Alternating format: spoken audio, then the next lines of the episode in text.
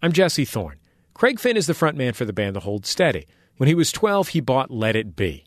No, not the Beatles album. It was a punk album by The Replacements, and it contained what was soon to be Craig Finn's favorite song of all time. Putting the needle down and, and, and hearing the first song, I Will Dare, is that.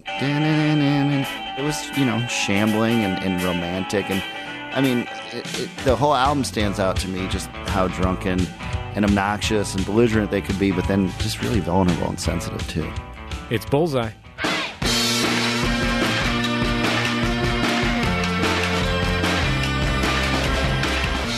This week on the show, Craig Finn of The Hold Steady talks about the unpredictable and emotional music of the punk band The Replacements and how one of their songs changed his life. Documentarian Errol Morris reveals why he won't play gotcha with his interview subjects. To me, the name of the game is to discovering something about other people, how they imagine themselves, how they describe their own experiences.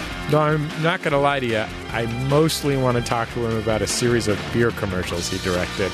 I sometimes think my movies will be completely forgotten, but what will survive ultimately is my Miller High Life commercials. and I'll talk to the actor Benedict Cumberbatch. He's playing villains in two big upcoming blockbusters. I'll talk to him about putting his spin on one of pop culture's most ubiquitous heroes, Sherlock Holmes. All that and more coming up on Bullseye. Let's go.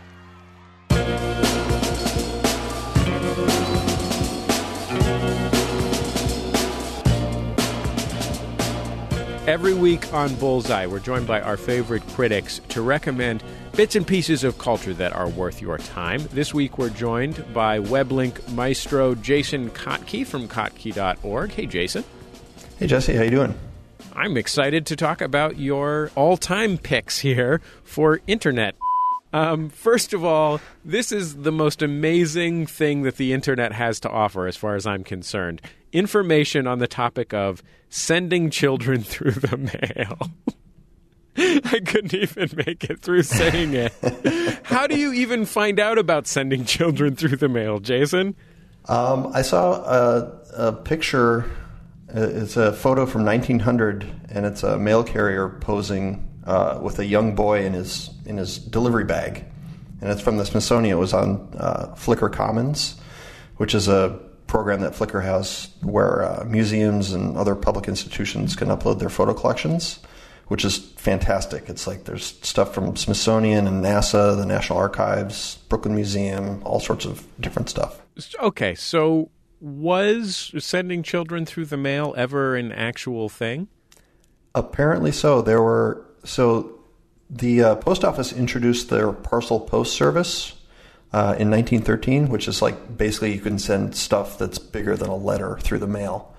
Um, and this was a great thing for, for people in in the U.S. who were living in rural areas because they could get all sorts of stuff shipped to them for the first time, um, like live animals and stuff. Like live animals that didn't need feeding in transit were fine to ship.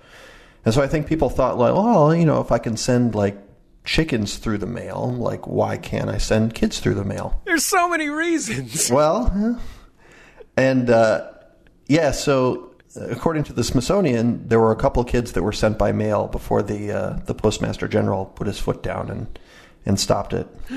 Okay, let's talk about um, one of the great internet phenomena, which is arguing over a weird theoretical physics question. And your post about uh, Cecil Adams of the Straight Dope, the famous uh, question answering alternative newspaper column, trying to answer the question an airplane taxis in one direction on a moving conveyor belt going the opposite direction at the same speed. Can the plane take off? Now, what did you learn when you delved, I'm sure, far too deep into this uh, question about something that will never happen? uh, I learned that uh, a lot of people think it will, will take off, and that uh, there are other people who will swear up and down, even people who have you know, who who have you know physics degrees, science knowledge, background. You know, they they insist that the plane will not be able to take off. Do you think this is a worthy Kickstarter project? Well, it's funny because MythBusters uh, a few years ago they aired a program on this this question. They had a truck pulling a you know a, a tarp, basically that was I don't know it was a couple thousand feet long, and then they had an ultralight take off. You know, basically they had the truck pull the tarp one way and the ultralight was going the other way. An ultralight that's like that's like a uh, one of those super skinny airplanes. Yeah, it's like a it's like a one seater. It's an ultralight airplane. It's a very light airplane, I guess. You know, they had they had the plane try to take off, which of course it did. Wow. Physics is amazing, and so is the internet. It, is.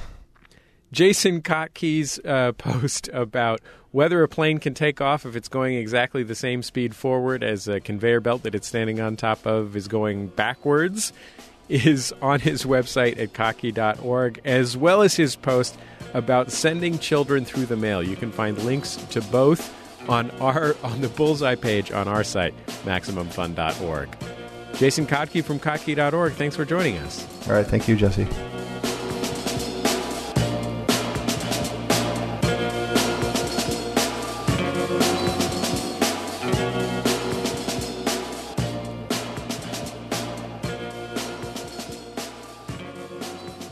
It's Bullseye. I'm Jesse Thorne. The Guinness Book of World Records says that Sherlock Holmes is the most represented fictional character in film and television history. More than six dozen men have plopped a deerstalker cap onto their heads, put a pipe between their teeth, and stepped in front of a camera to solve some mysteries. But my guest, Benedict Cumberbatch, is more than just the latest to take part in a proud and tweedy tradition. His Holmes is a different breed. He's the star of Sherlock, the BBC One series that's captivated the UK with 10 million viewers an episode. It moves Holmes and Watson into the present day. No more Deerstalker, no more Tweed. The royal scandals involve internet dominatrices, not opera singers, but Holmes' brilliant mind and impatience for everyone else on Earth besides Sherlock Holmes remain. Here's Cumberbatch as Holmes from the show's first series, demonstrating his detective powers at a crime scene. Victim is in her late 30s, professional person going by her clothes and guessing something in the media, going by the frankly alarming shade of pink. Travelled from Cardiff today, intending to stay in London for one night. It's obvious from the size of her suitcase. Suitcase? Suitcase, yes. She's been married for at least 10 years, but not happily. She's had a string of lovers, but none of them knew she was married. Oh, for God's sake, if you're just making this up. Her wedding ring, 10 years old at least. The rest of her jewellery has been regularly cleaned, but not her wedding ring. State of her marriage, right there. The inside of the ring is shinier than the outside. That means it's regularly removed. The only polishing it gets is when she works it off her finger. It's not for work. Look at her nails. She doesn't work with her hands. So what, or rather, who does she remove her rings for? Clearly not one lover. She'd never sustain the fiction of being single over that amount of time, so more likely a string of them. Simple. It's brilliant. Both seasons of Sherlock are available on DVD and now can be streamed online via Netflix and Amazon Instant. When he's not solving crimes, Cumberbatch has made time for roles in War Horse and Tinker Tailor Soldier Spy, among others. And he has some high profile film roles on the horizon. He'll voice Smaug the Dragon in an upcoming installment of the Hobbit films. And he'll be the bad guy, or as he puts it, or is allowed to put it, the not so good guy in the upcoming movie Star Trek Into Darkness. Benedict Cumberbatch and I spoke last year. We started off talking about the Star Trek movie. It's stuff that didn't make the cut when we first ran this interview. Back then, the movie was a really long way from release. Benedict Cumberbatch, welcome to Bullseye. It's great to have you on the show. Thank you very much. Lovely to be on the show. Um, I had a friend who worked on the first Star Trek movie. Hmm.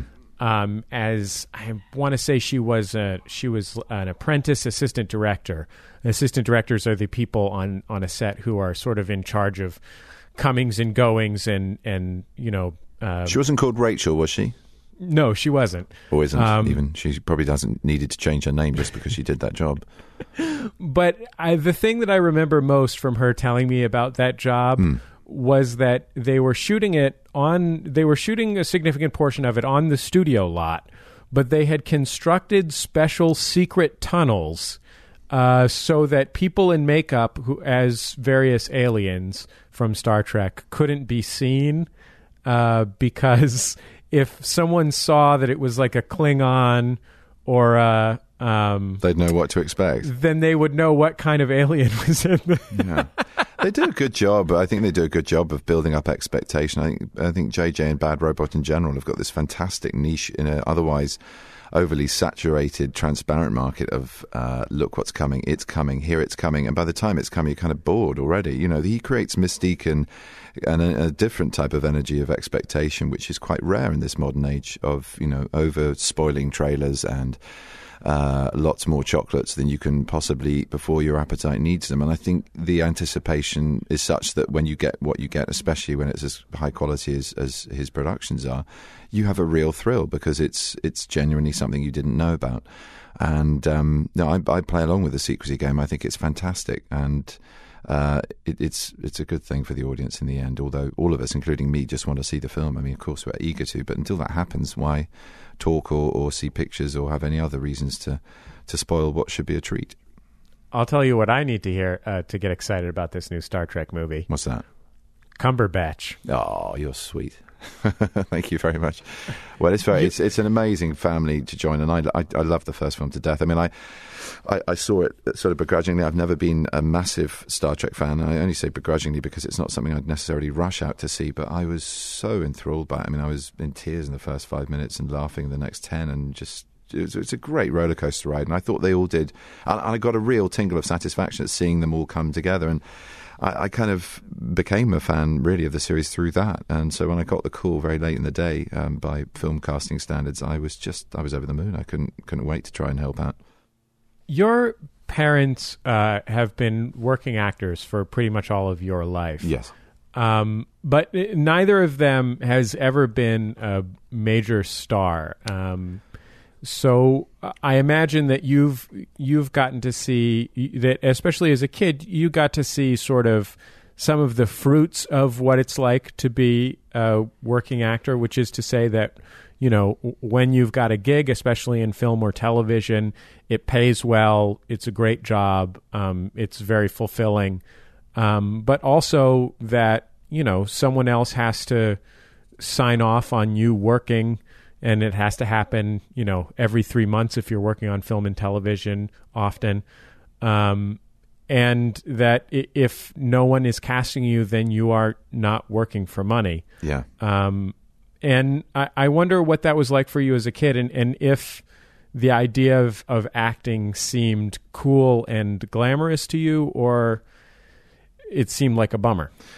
Uh, both at times, I think. I mean, a mixture, and, and that's that's the way it is. Um, it was a, you know, I, I didn't walk into this with any uh, need for a reality check or preconceptions as to it all being, you know, uh, a glittering ascendancy to uh, the stars. It's just kind of really honestly about hard grind, uh, faith in the people you work with, and hopefully the people that are trying to get you the work, and um, and some certain professional courtesy. And I know this sounds obvious. I often get criticised by fans for being obvious in interviews, but you know, sod it. If you've not been an actor before, you, you need to hear this sometimes. And I, I think um, mum and dad were wonderful at giving me every opportunity to do anything but be an actor, to avoid the peripatetic nature, to be uh, completely beholden to your career rather than your lifestyle or your family choices or any other kind of form of shaping your life. Your one and sole um, aim was to be around and available for work and try and get it in order to pay the bills.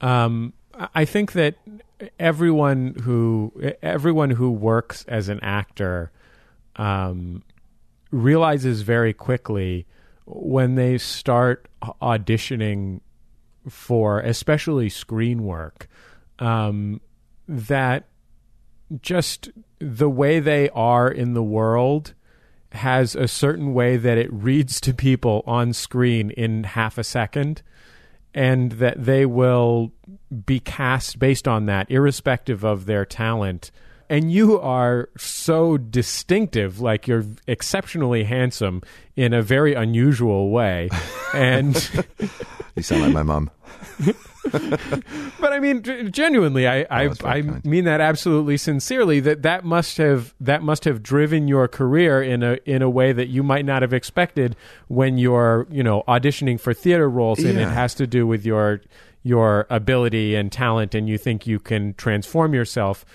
In a you know in the way that you can when you're on stage for three hours, but can't when you're on screen for three minutes. it's wonderful when people take risks with you, and uh, that's what I'm I'm about. And I, I, I I've been lucky to, um, you know, I, I'm I'm quite ready to accept the fact that if I shift from um, the small screen to the big screen here in the way that it's been going, that I, you know people will there will be a few fluttering through the letterbox where they'll be driven, slightly sociopathic, highly intelligent, bordering on Asperger's, fast talking, uh, cerebral characters to, to to to to to cater to, and I, you know what I mean. I'm a, I'm a small fish in a in a very big pond now, so I, I'm I'm happy to play to my strengths to begin with. But I think, like all of us, we just need a bit of variety in our lives, and I think audiences do too. And um, I just get more of a kick, I guess, out of having a, a, a sort of more uh, diverse smorgasbord of choice and, and, and appearance and uh, challenge with each role. It's Bullseye. I'm Jesse Thorne. My guest is Benedict Cumberbatch. He plays bad guy John Harrison in the upcoming film Star Trek Into Darkness, and he voices the villainous dragon Smaug in an upcoming installment of the Hobbit trilogy. But his breakthrough role was that of a hero, Sherlock Holmes. The BBC One series Sherlock is a modern take on the most famous of all fictional detectives. Let's talk about Sherlock. Yeah. Um, Sherlock Holmes, depending on your definition of fictional character, I think that um, God, Jesus, and Santa Claus are, are appear in more films and television shows than Sherlock Holmes.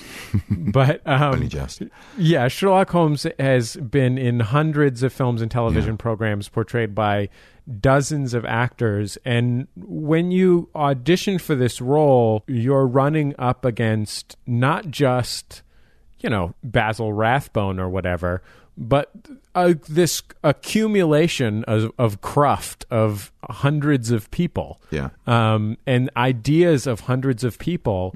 H- How can you, when you get the sides for an audition for a part like that, how can you do anything that's not just a pastiche of your ideas of what this guy is? How do you find something that's actual in that? That's a good question.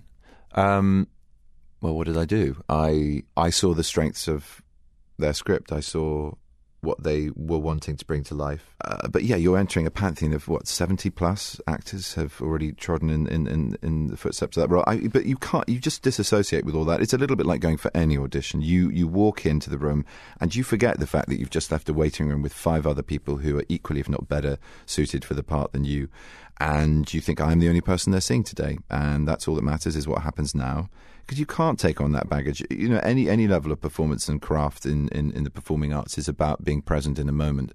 And I think while there are some massive technical uh, things to master with Holmes, feats of memory and line learning, which I always struggle with, and uh, you know the the, the, the physical techni- technicalities of hitting a mark, speaking at that that pace, and uh, the, the alacrity of his is his movement, and as well as his intellect. You know, all of that requires a certain amount of technical skill. But you you still the best takes, the ones that work, are the ones where you that just happens, and it's there, and it's a given, and something fresh occurs.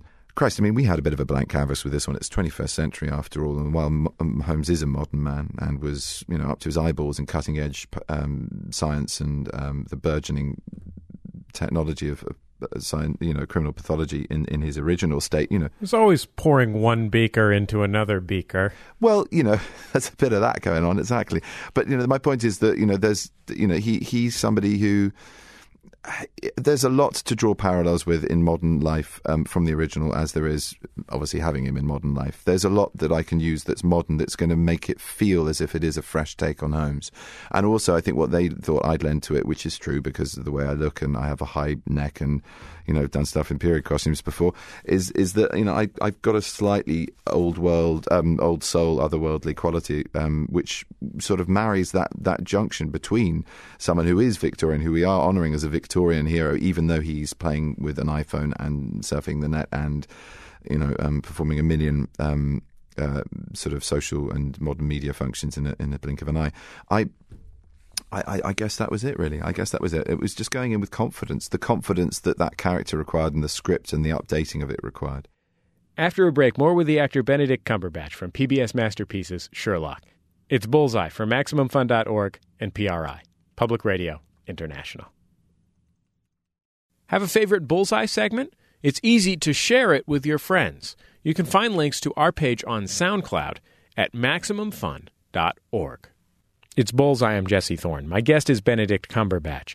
He plays bad guy John Harrison in the upcoming film Star Trek Into Darkness, and he voices the villainous dragon Smaug in an upcoming installment of the Hobbit trilogy. But his breakthrough role was that of a hero, Sherlock Holmes. The BBC One series Sherlock is a modern take on the most famous of all fictional detectives. Benedict Cumberbatch and I spoke last year. In this clip from the series' first episode, Sherlock Holmes impresses his new companion, Dr. John Watson, played by Martin Freeman, by telling him everything he's picked up about him in the short time since they've met. When I met you for the first time yesterday, I said Afghanistan or Iraq. You looked surprised. Yes, how did you know? I didn't know, I saw. Your haircut, the way you hold yourself says military. But your conversation as you entered the room A bit different from my day. said trained at Bart's, so army doctor, obvious. Your face is tanned, but no tan above the wrists. You've been abroad, but not sunbathing. Your lips really bad when you walk, but you don't ask for a chair when you stand like you've forgotten about it. So it's at least partly psychosomatic. That says the original circumstances of the injury were traumatic. Wounded in action then. Wounded in action, suntan, Afghanistan or Iraq.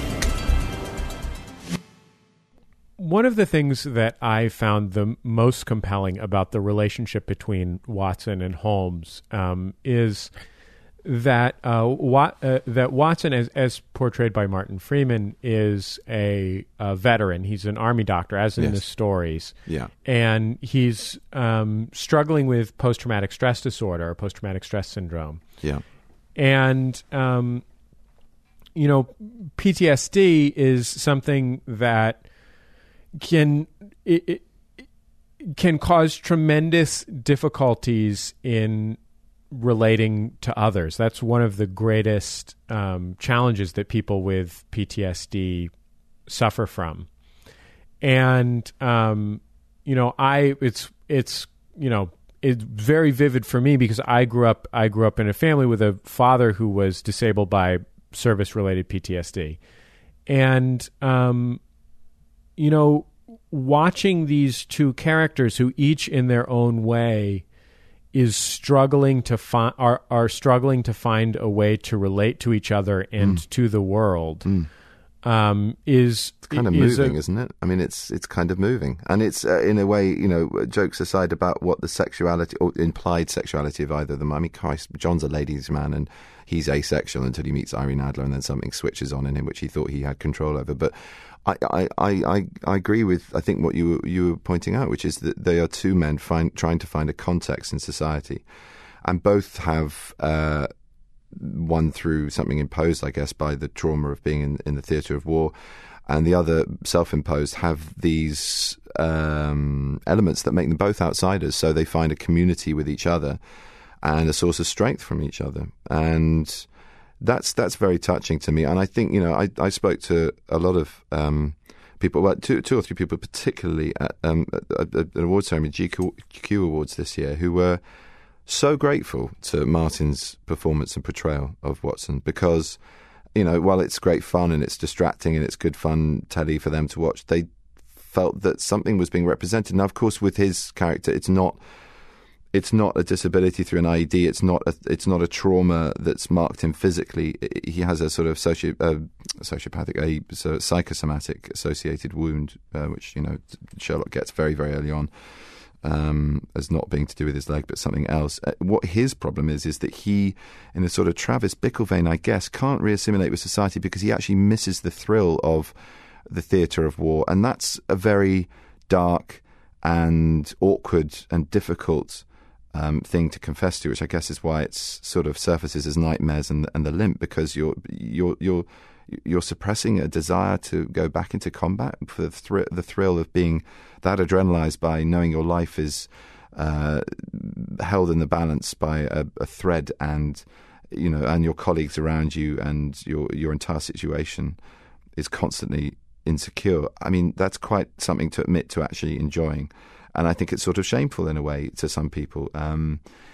but you know, it's born out of service and dignity and honor and, and being a good soldier, which are all qualities that should should be anything but shameful. Uh, I want to ask you a, a, a sort of a personal question, Sure. um, and you can you you can answer this to the extent that you feel comfortable. Sure. Um, uh, quite a, quite a while ago, you were uh, you were carjacked and abducted Yeah. in um, in South Africa while shooting a, an entirely different project. This was Yeah, in that's right. 2004, I believe. Yeah. Um, and you know the the trauma associated with that, I can only I can only presume must have been tremendous. Um, and I wonder how how going through that experience affected your life. Well, uh, it's interesting. I mean, I, it, it, there's one minute where I can empathise with, with Sherlock's impatience. I think it made me for a while. That was the hardest thing for anyone around me to deal with. Was that I I yearned for a life less ordinary with every second I had to breathe because I came face to face with some very plain facts. One is that you die on your own. No matter who you're with or who you're leaving behind, you have to face death on your own. And also the fact that I was too young to die uh, made me uh, angry to live, if that makes any kind of a sense. So I, I, I had a sort of profound insight, really, and a fantastic dinner party anecdote at the hands of these people who, you know, it could have been a lot worse. I could have been left with scars, uh, physical and, and emotionally, that, that could have been a lot worse. I wasn't. Um, I wasn't beaten up. I was pushed around a bit, but and tied up and put in the boot of a car as well as the side of the road. But and had a gun put to my head. But I wasn't pistol whipped. I wasn't beaten with a stick. I wasn't kicked. I wasn't raped. I wasn't uh, cut. You know, there was an awful lot that didn't happen that I can be thankful for because ultimately it was a small event in a very big country. And the next day there was a newspaper headline to give perspective and immediately rationalise what had happened to us and and uh, you know give a context for how uh, this is something to be uh, got over rather than be traumatized by. Um, it, it was it was a very very big event in my life, but um, it's one that I've learnt from rather than being traumatized from. I went to see a counsellor the minute after it happened. We had that on offer, and one of the actors I was with didn't, and the other actress did.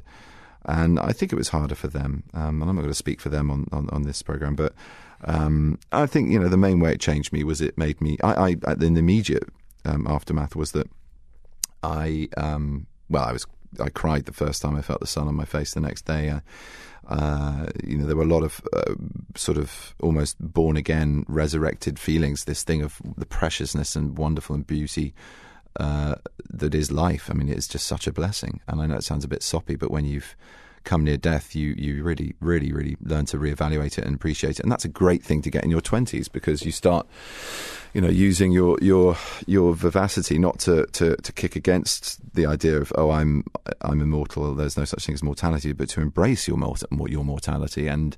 Uh, take control of it. So I went off and skydove and I swam with sharks and I did lots of kind of crazy adrenaline fueled stuff. But I also travelled on my own for a month afterwards around Namibia and Cape Town and sat in it, sat in my feelings, pondered it, dwelled on it, moved around in it, dismissed it, came back to it. You know, it's always there, and I, I'm fine talking about it. It's it's a exhausting anecdote. Um, I, I'm not going to excuse my swearing there because it is it's a really big story to go into. Seems reasonable. Uh, it is in this instance. I think you can bleep me out on that, and I think people might understand. It's it's a big.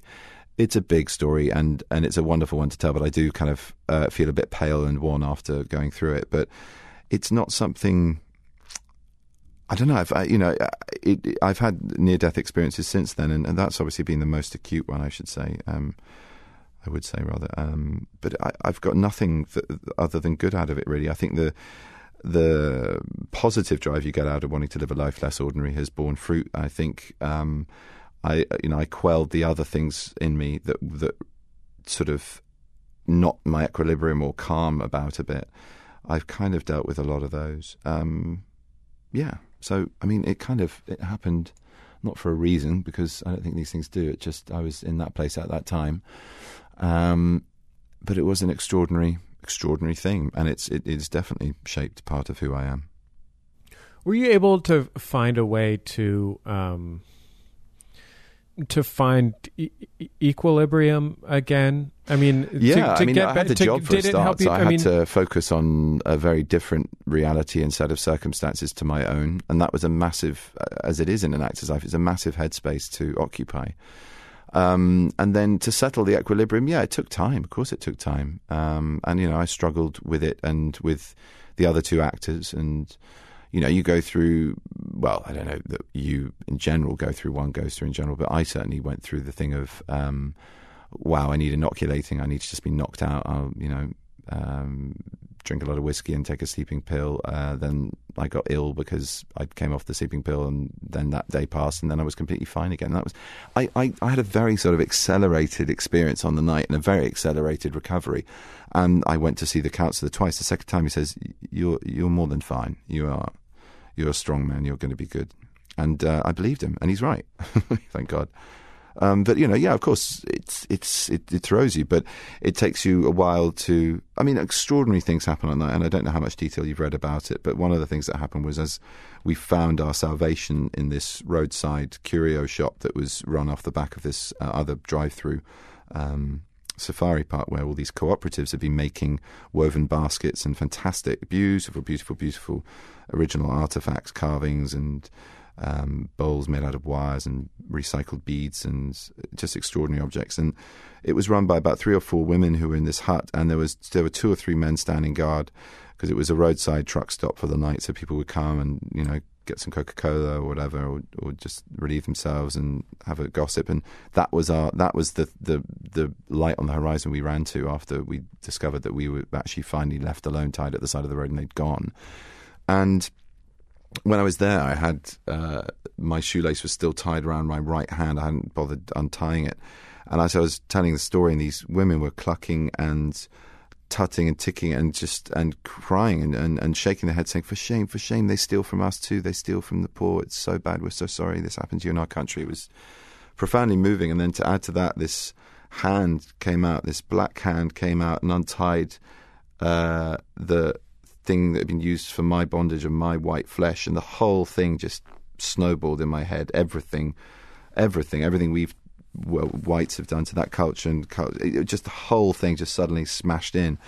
And it was a profoundly moving moment that, and, and I looked up into this man's face, having been scared by the men that were there initially because could they be part of the gang? Because obviously everybody, I know, especially because we had our head to the ground and our our eyes our eyes averted from their face because they didn't want us to. If you identify them, it's you're far more likely target for a killing. Um, so you, you, you practice hard at not witnessing what's going on, and um, to be able to look into a black man's face in, in the night in South Africa and say thank you with tears running down your face as he takes away this final sort of token, I guess, of of the night's um, trauma. It was that was wonderful, and I, that was a huge part of the healing. And I wrote to him soon afterwards to explain that to him, and um, he understood exactly what I meant.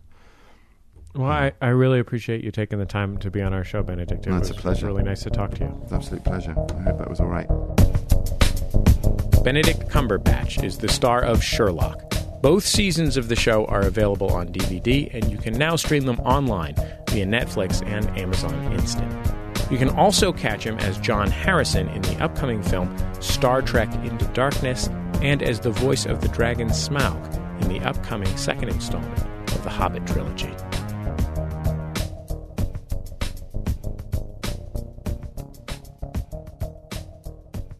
It's Bullseye. I'm Jesse Thorne. Craig Finn is the frontman of the Brooklyn based band The Hold Steady.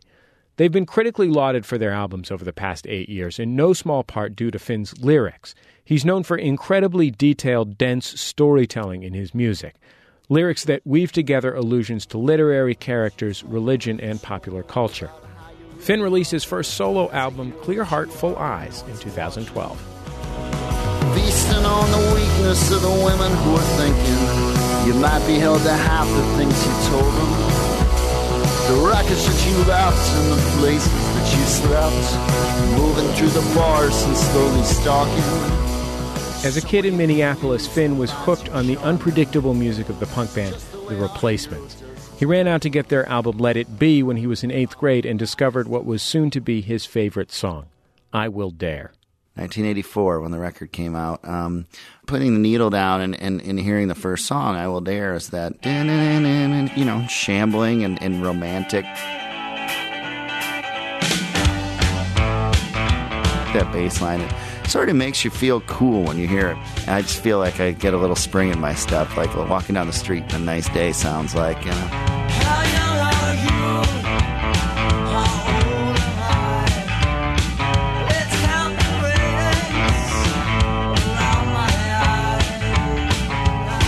I just really loved the sort of upbeatness of, of that first song. And the replacements to that point, you never knew it was a mixed bag.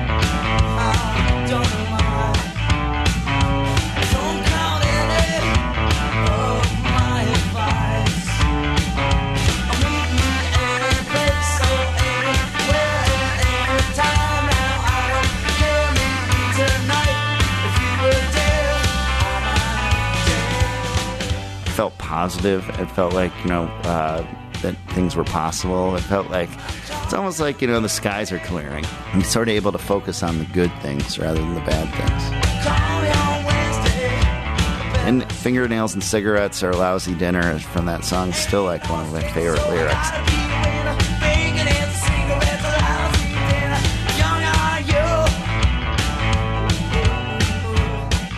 Love the lyric. I love, you know, if you will dare, I will dare. I mean, in, in, the sense of it being a love song, I think it does take some bravery to fall in love. And it's saying, like, if you will dare, I will dare. If you're ready to go here, I'll go here with you.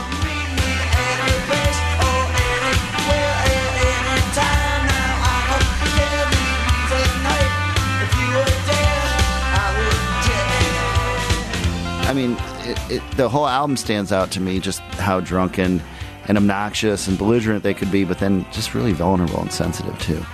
Felt like there was both sides it. was almost like there was the Saturday night, you know, drinking and going out and trying to cause a ruckus. And then there's the Sunday morning sort of being hungover and reflective.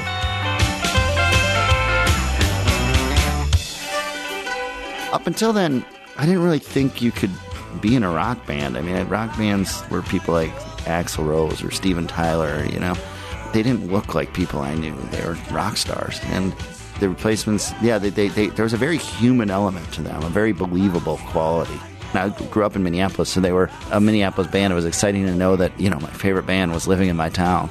So it kind of pointed the idea that, you know, you're going to get by 13 or 14.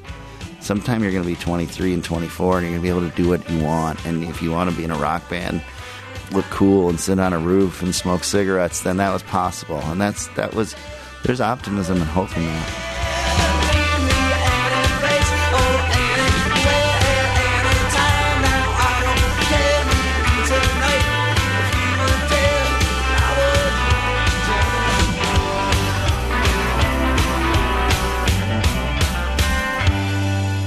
Still my favorite song. Craig Finn on the song that changed his life, The Replacements' I Will Dare. Finn's solo album, Clear Heart, Full Eyes, is out now. It's Bullseye for MaximumFun.org and PRI, Public Radio International. Bullseye's on Twitter. Follow us at twitter.com slash bullseye. It's Bullseye. I'm Jesse Thorne. My guest on the program is Errol Morris, who might just be America's most gifted and acclaimed documentarian. His movies include The Fog of War, which won him an Oscar, The Thin Blue Line, which may have saved a man's life, and Gates of Heaven, which, according to the terms of a bet, forced Werner Herzog to eat a shoe live on stage. And uh, you shouldn't worry about it. We cooked it for five hours, but uh, it's still more stiff than before. So I brought I brought some uh, pair of poultry scissors and some sharp knives. Okay, I think we should uh, let Werner have the rest of his shoe in peace. Is it getting better or getting worse? Better. I spoke with Errol Morris about the full breadth of his career. It was right around the time that he had completed a movie called Tabloid. The documentary is about a woman named Joyce McKinney. In the 70s, she was charged with abducting a Mormon missionary she had followed to England. Errol Morris and I spoke in 2011. I was thinking, of, as I was watching Tabloid, I was thinking about where it stood in these other films that you've made. And, and I was thinking about how committed you are to presenting people telling their stories um, in a way that's very interesting in the world of documentaries, I think. um, that you rarely are, you know, trying to shoot events as they happen, but you're always trying to shoot a person talking about their version of their own experience. Fair enough. uh, I l- love first person storytelling. Putting someone in front of a camera and getting them uh, to tell me their story. Uh, maybe I'm a kind of conceptual vacuum cleaner. hoovering up this material, but it is essentially what I do. There are all kinds of interviews. Uh, often I'm asked why I don't do uh, 60 minutes or Mike Wallace type interviews, why I'm not an adversarial interviewer, why I don't back people up against the wall, ask the difficult, embarrassing question, try to trap them in contradictions. Why I don't do that, to me, the name of the game is to discovering something about other people, uh, how they imagine themselves, how they describe their own experiences. Um, so it's the opposite of Mike Wallace, if you like. It's creating a situation where people feel free to tell me stuff. It's preserving those ambiguities, those contradictions not between the interviewer and the person being interviewed, but inherent in the story itself. And I am a kind of nutso journalist. I don't know how else to describe myself. You seek the truth. You have to, on some level. Some of your films have been about going for the truth. I mean, I think, for example, The Thin Blue Line, which was about an actual real life murder and uh, convicted killers who were eventually released. Uh, there was a guy sentenced to death for the murder of a Dallas police officer, and I investigated and found out he didn't do it. It was a terrible miscarriage of justice. But at the heart of the story, you want to answer a very simple kind of question Did he do it? Was he the guy who shot the cop? Was it somebody else? And if it was somebody else, who was it? And I got the real killer to confess. This is the end of my movie, The Thin Blue Line. Yes, there's a factual question at the center of that. Correct. But on the other hand, like I, I was thinking of a lot of, you know, like your early movies, like like Vernon, Florida um, which I actually I want I want to play a, a, clip from Vernon, Florida. This is just one of the uh, many unusual residents that you encountered in this town. He's talking about the way our minds work uh, in his own um, amazing way. You ever seen a man's brains? Oh, I've seen them. I take them up, scoop them up, put them in, do, a re- do them up like brains. You buying brains, but there's a bowl right here, and there's a bowl here bowl here and a bowl there. Now they're connected to the spine. The spine goes down the backbone. And uh, if all four of these uh, bowls of brains, if all four of them is functioning, you can you are not a one-track mind. You're a four-track mind, and you can you can. I see a lot of folks. They can type one letter, uh, write me a letter you a letter on the type machine, and writing on one way with this hand, and writing your letter with this hand and my letter with that. But that is like a description. That film is about. I don't feel like it's about like an absolute like trying to get to truth, and I wasn't even sure that tabloid was about trying to get to truth. It felt like it was. It was more about the the truth at the center of it was a totally subjective personal truth on the part of the people who are telling the story no matter how like bizarre and and nutso they may be to some extent. There's stories where y- you can get at the truth. Maybe you don't know it at first but you persist and uh, eventually uh, something shakes out of the case of the Thin Blue Line, over two years of investigating. Uh, here, you're absolutely right. but we're limited. For example, uh, Joyce McKinney came over to England with a gang of accomplices. Uh, Smith and Wesson handcuffs, a bottle of chloroform, An actual bottle of chloroform. an actual bottle of chloroform, a fake gun. Now there's a question. Her love object, the man that she was totally obsessed with, the man she had to have. Did she kidnap him? Well, clearly she was prepared to kidnap him, but did she really kidnap him?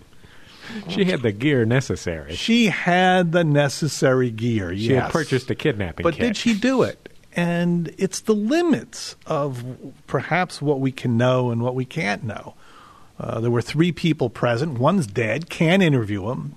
The object of Joyce's obsessive love uh, isn't going to speak to me. So, what do you do? You have the outlines of a story that perhaps can't be entirely nailed down. You may never know. There's a mystery. This movie is filled with ongoing mysteries about motivations, about what really happened, about who these people really are. But one thing is clear, at least I hope it's clear it's for real. Uh, it's proof that there is nothing stranger than reality. You could never do this in fiction. It's just too damn crazy. No one would believe it. It's Bullseye. I'm Jesse Thorne. My guest is the documentarian Errol Morris. His films include The Fog of War, The Thin Blue Line, and most recently, Tabloid. His most recent book is nonfiction, titled A Wilderness of Error The Trials of Jeffrey MacDonald. I want to ask you about uh, uh, something kind of uh, goofy, which is Uh oh. your um, your uh, career and your reputation have been built on your uh, amazing documentary films. Um, but a significant part of how you earn your living is directing commercials, um, like a lot of uh, independent film directors. And you've created some really remarkable commercials. And there's one series that I- I remember when you when you opened a website and had your uh, you had some some of your work in like a reel, a commercial reel on the website or something like that. Still do. I, I saw the clips and thought, oh, Errol Morris directed those. That's why they were like that. And that is this this campaign for Miller High Life. Yes. Um, I, I'm going to play the uh, the audio of one of these commercials called Olive Loaf. Temptation tells you to have that olive loaf fresh from the pack. But you know a finger can break through the surface of stiff, cold meat, either popping out the olives or resulting in tears that can offend your sense of craftsmanship. Yes, better to let that lunch meat breathe. You know the reward for your patience. It's called living the high life. I sometimes think my movies will be completely forgotten. No one will watch them. No one will know about them. But what will survive ultimately is my Miller High Life commercials. They're really, really good. the writing is extraordinary. I got to work. We call uh, them the Jeffs Jeff Kling, Jeff Salis, Jeff Williams. Uh, it was Errol and the Jeffs uh, that created over 150 Miller High Life commercials. and we often wonder how is it that they let us do this? and I think there's a simple answer. No one was really watching. No one really cared. And by the time they did care, we'd already done a lot of remarkable work. I'm very, very proud of them.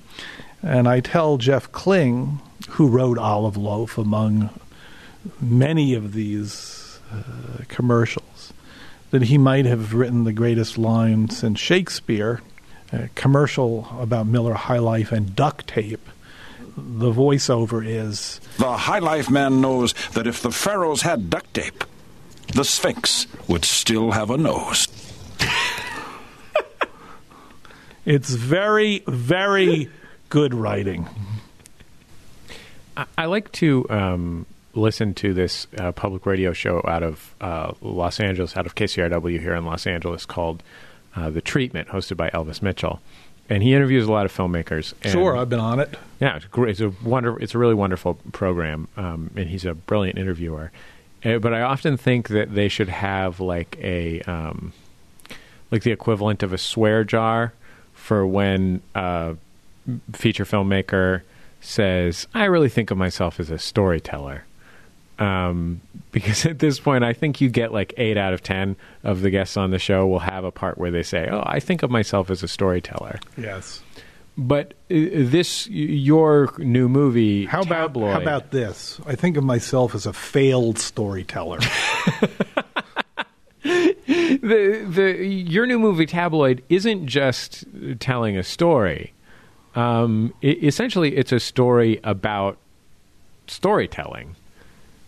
Uh oh. See, now I'm going to lose whatever audience I got from this show. It's gone now. People who are like, "Oh, I remember those Miller High Life commercials. Those were great." Now you've done it.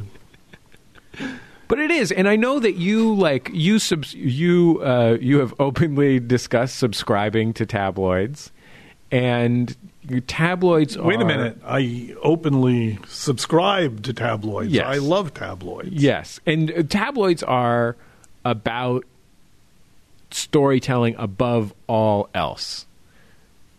They're just depending on the tabloid, they have varying degrees of uh, grounding in the truth. Um, Simplified storytelling. Storytelling almost in the abstract. Uh, correct me if I'm wrong, but the tabloid idea is if you can't hook somebody in four, five, six words, game over. Uh, you got to work f- fast. You have to be succinct. You might call tabloid storytelling uh, storytelling at ground zero. It's the essence of it. Uh, I do something a little bit different. I hope I'm not confessing to something that's going to get me into trouble. Uh, it's really as you described. I'm very much interested in how stories are constructed. Uh, I like tabloid stories, but I also like sneaking a peek behind the curtain of looking at how tabloid stories come to be, how they're manufactured. Um, uh, it's a way of giving us a perspective on narrative, on stories, on the relationship between and this is one of my themes. It's certainly something that interests me the relationship between stories and the truth. Do stories blind us to the truth? Do they help us see the truth? Uh, do we really need stories in order to survive? I mean, what would life be without them? How would we ever navigate the chaos of reality without some way of taking all of these crazy experiences and details and making sense of them. Errol Morris is a documentarian. His most recent film is Tabloid. His most recent book is titled A Wilderness of Error The Trials of Jeffrey MacDonald.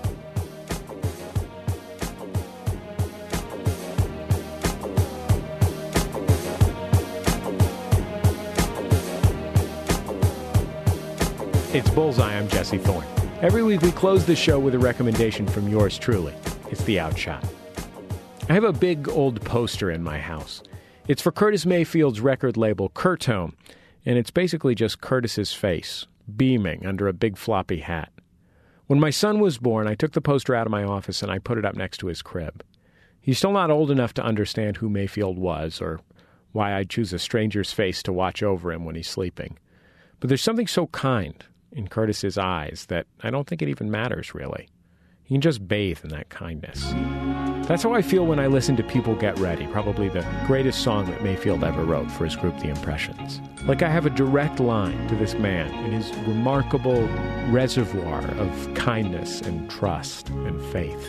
People get ready, there's a train a coming. You don't need no baggage, you just get on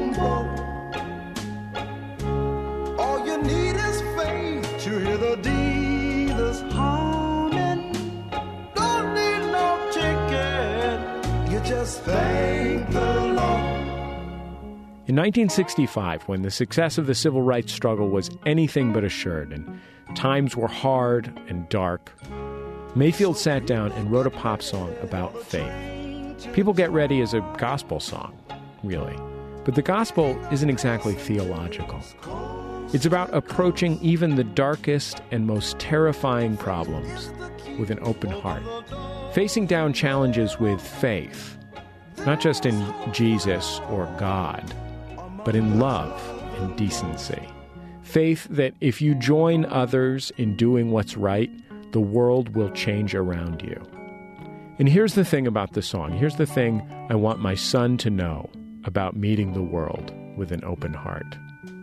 You don't need no ticket. You just get on board. That's my outshot. The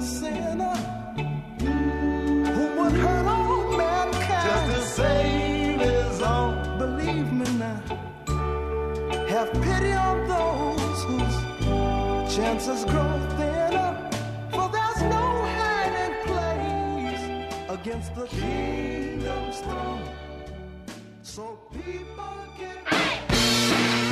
That's it for this week's Bullseye. The show is produced by Speaking Into Microphones. Our producer is Julia Smith, our senior producer, Nick White. Our intern, Lindsay Pavlis. Our interstitial music provided by Dan Wally. Look for us on Facebook, Twitter, and SoundCloud, where you can share your favorite segments with your friends. I guess that's about it. Just remember all great radio hosts have a signature sign off. Support for this program comes from this station and Public Radio International stations nationwide and is made possible in part by the PRI Program Fund, whose contributors include the Ford Foundation and the John D. and Catherine T. MacArthur Foundation. PRI, Public Radio International.